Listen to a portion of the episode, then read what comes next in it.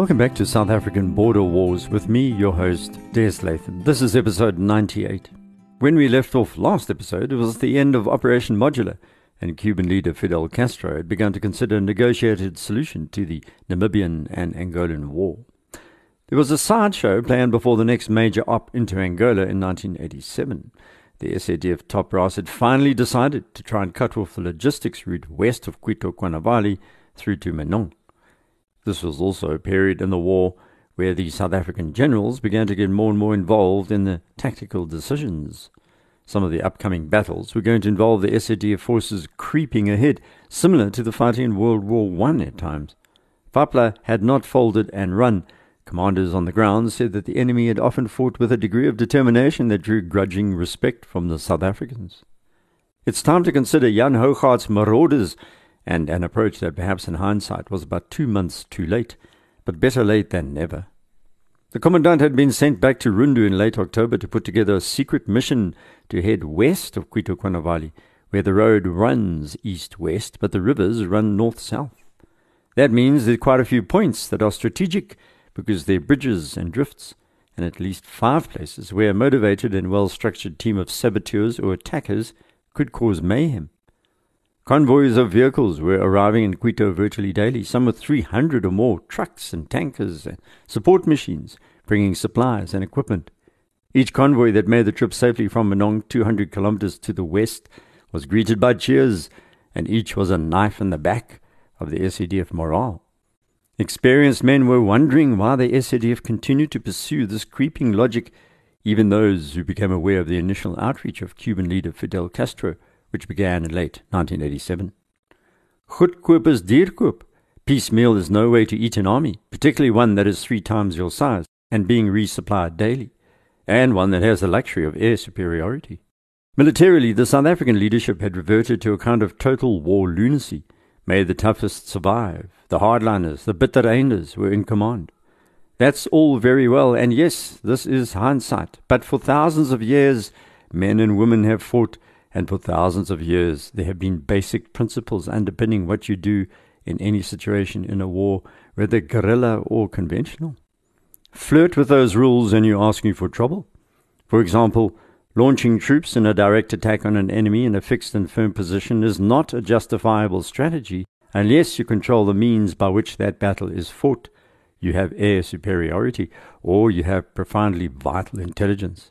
Another principle that goes back almost as far as human memory is that if you're going to upset an enemy's equilibrium by attacking, ensure that their plans are awry before you begin that attack.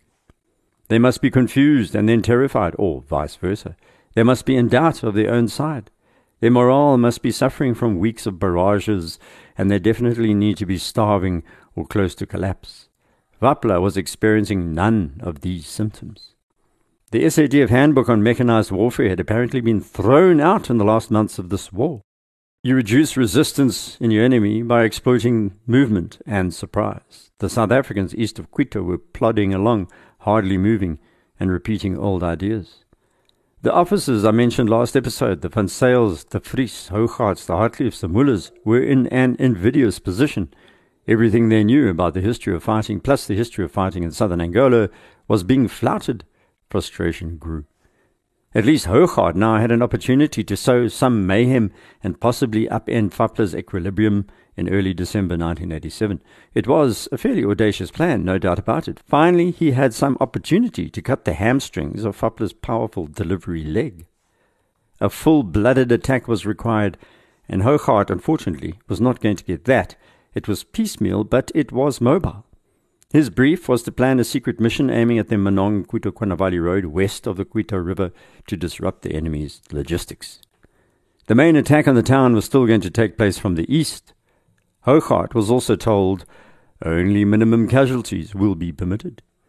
32 battalion units had been tied down east of the town with Commandant Hartslief's Combat Group Bravo, but the winding up of Operation Modular meant these could now be redeployed with an unfortunate proviso. They were going to be re-equipped and rested first, then allowed to shift only in mid-January, and that was too late for Hougaard's marauding plan.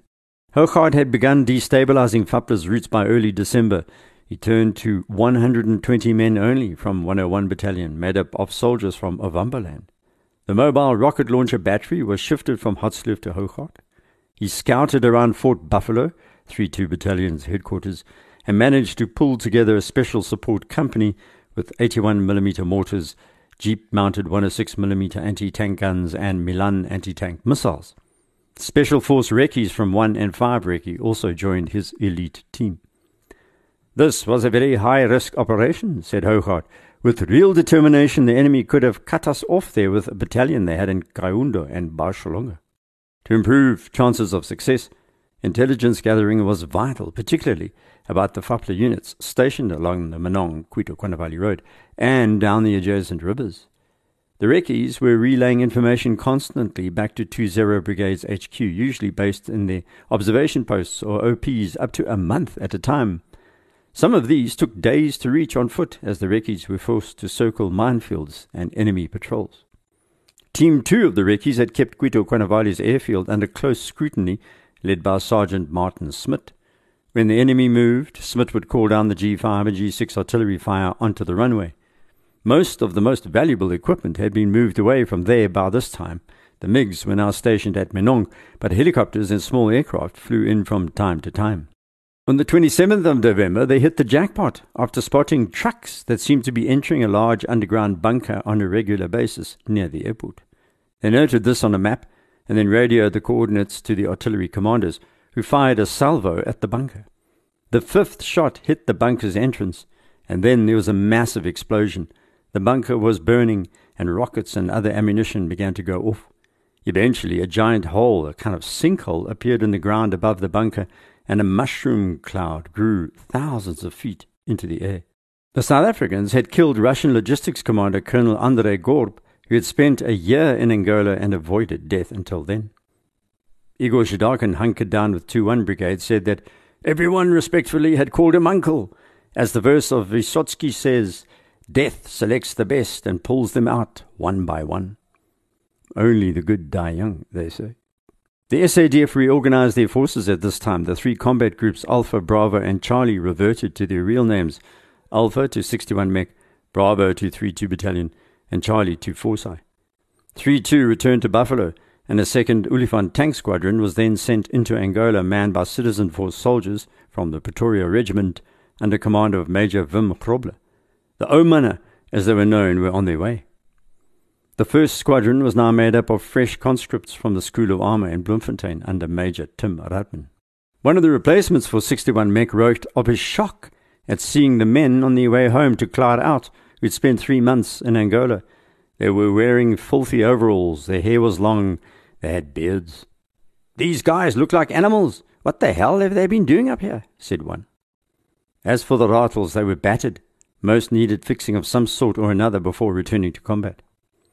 This meant that 61 Mech and Forsyth, along with the artillery and tank squadrons, numbered just over 2,000 men and 24 tanks. Facing them in the coming battles would be at least 5 brigades east of Cuito, 3 more brigades in the west, around 8,000 troops. The Angolans also had at least 40 tanks, which had survived the battering of Operation Moduler. The Angolans had been forced to recruit more troops, though, and rush them south. Many had not been properly trained, and apparently the calibre of fighting men on FAPLA's side began to drop. Offsetting this was a far cleverer approach to fighting the South Africans. FAPLA had already shown some steel in previous confrontations. They had deployed their mechanised units in a more mobile fashion, moving them around the battlefield. The Cubans and the Russians were also more hands-on. The Angolans set up their defences in 3 lines stretching north to south, something like the Western Front, one behind the other.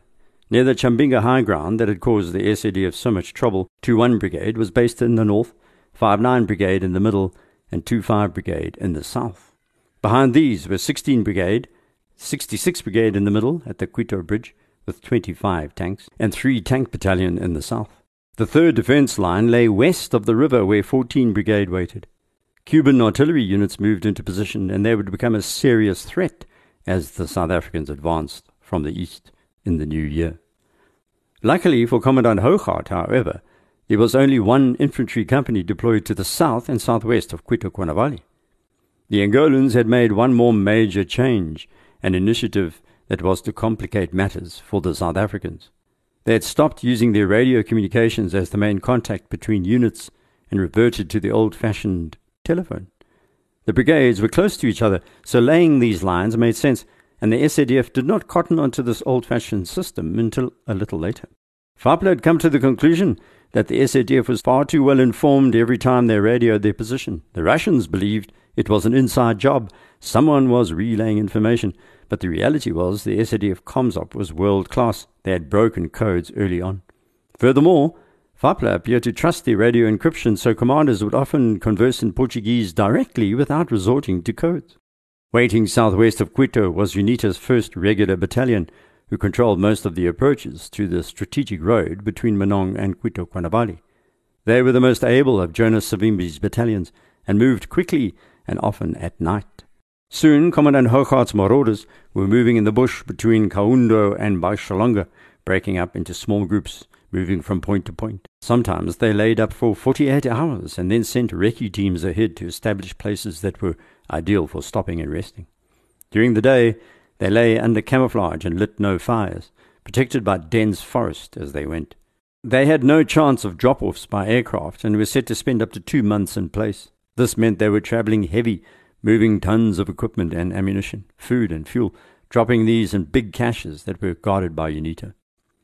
The move north took many days, and while Hougaard advanced, the SA Air Force made several raids on the convoys. These were never enough to stop the advancing trucks. In one raid observed by the recces, 4 Mirages swept in on the 22nd of December, hitting a static convoy of 318 vehicles, including 35 tanks at Longa. Only 8 of these were hit. FAPLA's defensive tactics against air attack was improving, so too their anti-aircraft batteries. It began to rain in December, buckets full, every day, which worked to the South Africans' advantage because it covered their tracks and meant that the Angolans would have to stick to the roads or get stuck bundu bashing, and their air cover was limited. FAPLA then upped their convoy defences to almost a complete brigade that travelled with the convoys, around 1,000 men. Hougaard had only 120 men facing these, let alone ducking the MiGs and other Angolan aircraft that would sometimes swoop overhead. His marauders sat alongside the Menongue Road. Both sides were using a colonial-era navigation aid, the kilometre stones that had been placed there by the Portuguese. Sergeant Piet Fourie and his team of 3 recces from 32 Battalion spent 2 months alongside this road. Sometimes they were only a few hundred metres away, watching hundreds of vehicles drive past. The bush was extraordinarily thick. FAPLA soldiers hesitated, leaving the road to search deep into this vegetation. We would sit there sending statistical information on a convoy by radio, how long it was, where the front car was, the position of the back marker, the types of vehicles. Then our guys would come in with the mirages, said Fourie. Logistics also proved to be a challenge. The landmines they used stopped a convoy but only damaged a single vehicle. Hougaard wanted to lay much more deadly automatic ambushes, but these had to come by truck to the logistics centre 100 kilometres south and be carried north. The MiGs scouted constantly. Hougaard had to split his material into 2 dense thickets near the Bambi and Gimbi streams, about 30 kilometres south of the Menongue Road. UNITA and the marauders worked closely together. This was regarded as one of the more successful joint ventures by the South Africans and the Angolan rebel movement. Eventually, Hougaard was in a position to launch direct attacks at the road itself, deploying 8 of the mobile rocket launchers so that they covered 50 kilometres of road between the rivers of Cuatir and Longa. He was facing a strategic decision, however. If he allowed these to fire, then the Angolans would know that there were South Africans close by and perhaps launch an outflanking brigade from the east to trap them. So he used the spotters and passed on the coordinates to UNITA's 120mm mortar sections, which began to hit the convoys in liaison with the recce mining teams and the SA Air Force bombing raids. Hougaard still hadn't decided when to launch a ground attack, but watched in admiration as the SA Air Force deployed their bomb-tossing techniques from low altitude, which managed to thwart the MiG-23s prowling at higher altitudes. These planes were usually heading from Menongue to the east of Cuito Cuanavale to bomb the South African forces huddled there, preparing for the upcoming assault, or flying back from the bombing raids. Hanging around at very high altitude were the top-cover MiG-23s, and their missiles outmatched anything that the South Africans had. So the SA Air Force was sneaking around, hoping to avoid the vast array of AA guns and missile systems across the region. By January, the SA Air Force raids had inflicted a great deal of damage, striking in the early morning or slipping in under the MiGs flying heavy with bombs. And so the consistent attacks paid off on the 9th of January when 4 Mirages caught a 170-vehicle convoy protected by FAPLA's 8th Brigade just west of the Cuatir River. 40 vehicles were hit and burning, and then a thunderstorm built up at the right time and provided Hougaard with the opportunity to fire his Valkyrie MRL rockets for the first time. FAPLA had lost a great deal of men in that convoy, but the battered group moved slower and approached a base along the road at Longa, which is around 100 kilometers out of Menongue. As the thunderstorm broke, UNITA fired off 120mm mortars, and Hougaard brought his MRLs out into the open for the first time. They now had more than the usual 5 minutes of firing before they had to be scooted back into the bush. By the time the MRLs stopped firing, the recce's counted 60 vehicles that were on fire. It was now open season, the SADF units firing constantly on these convoys, which continued despite the battering they were taking. UNITA also began to hit the convoys with ground attacks, slowing down the flow of equipment. However, they never managed to stop the supplies completely.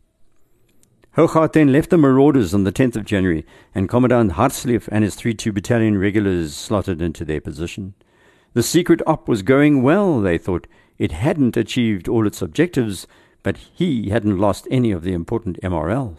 There were deaths on the SADF side, however. A team of national servicemen operating a 20mm anti-aircraft gun at a rear logistics base had seen the wreckage of a FAPLA MiG during the days of waiting around and decided to inspect it.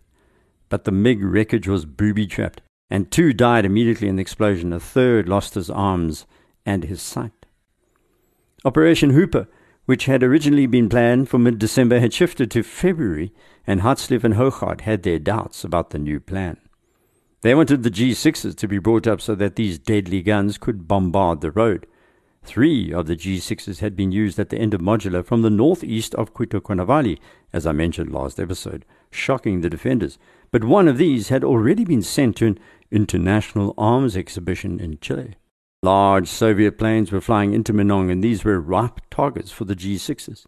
The big Aleutian 72 transports were lumbering beasts, and UNITA was finding it difficult to hit these with their American Stinger missiles.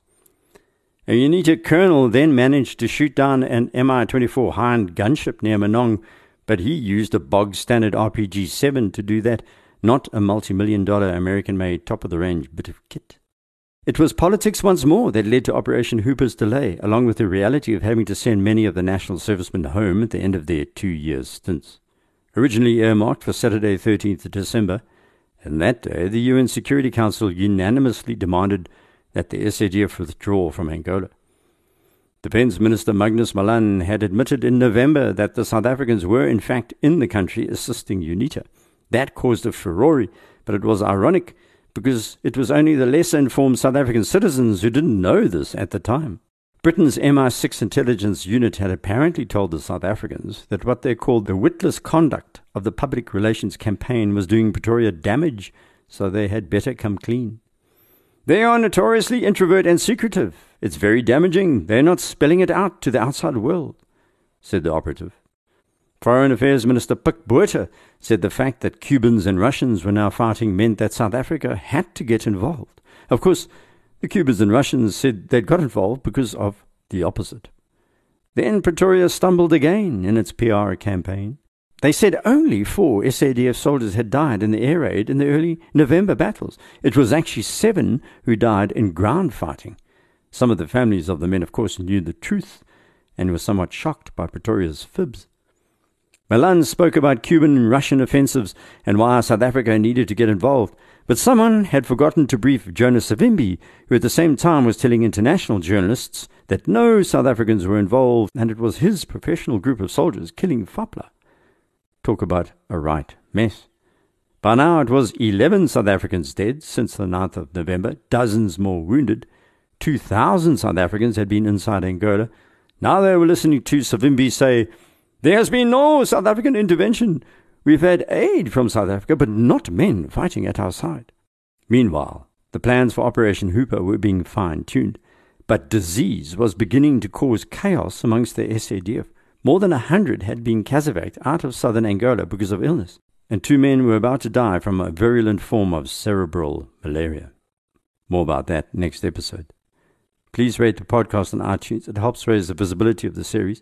If you want to contact me, you can head off to abwarpodcast.com. There's a contact form on the homepage, or direct message me on Twitter @DesLatham. Until next, goodbye.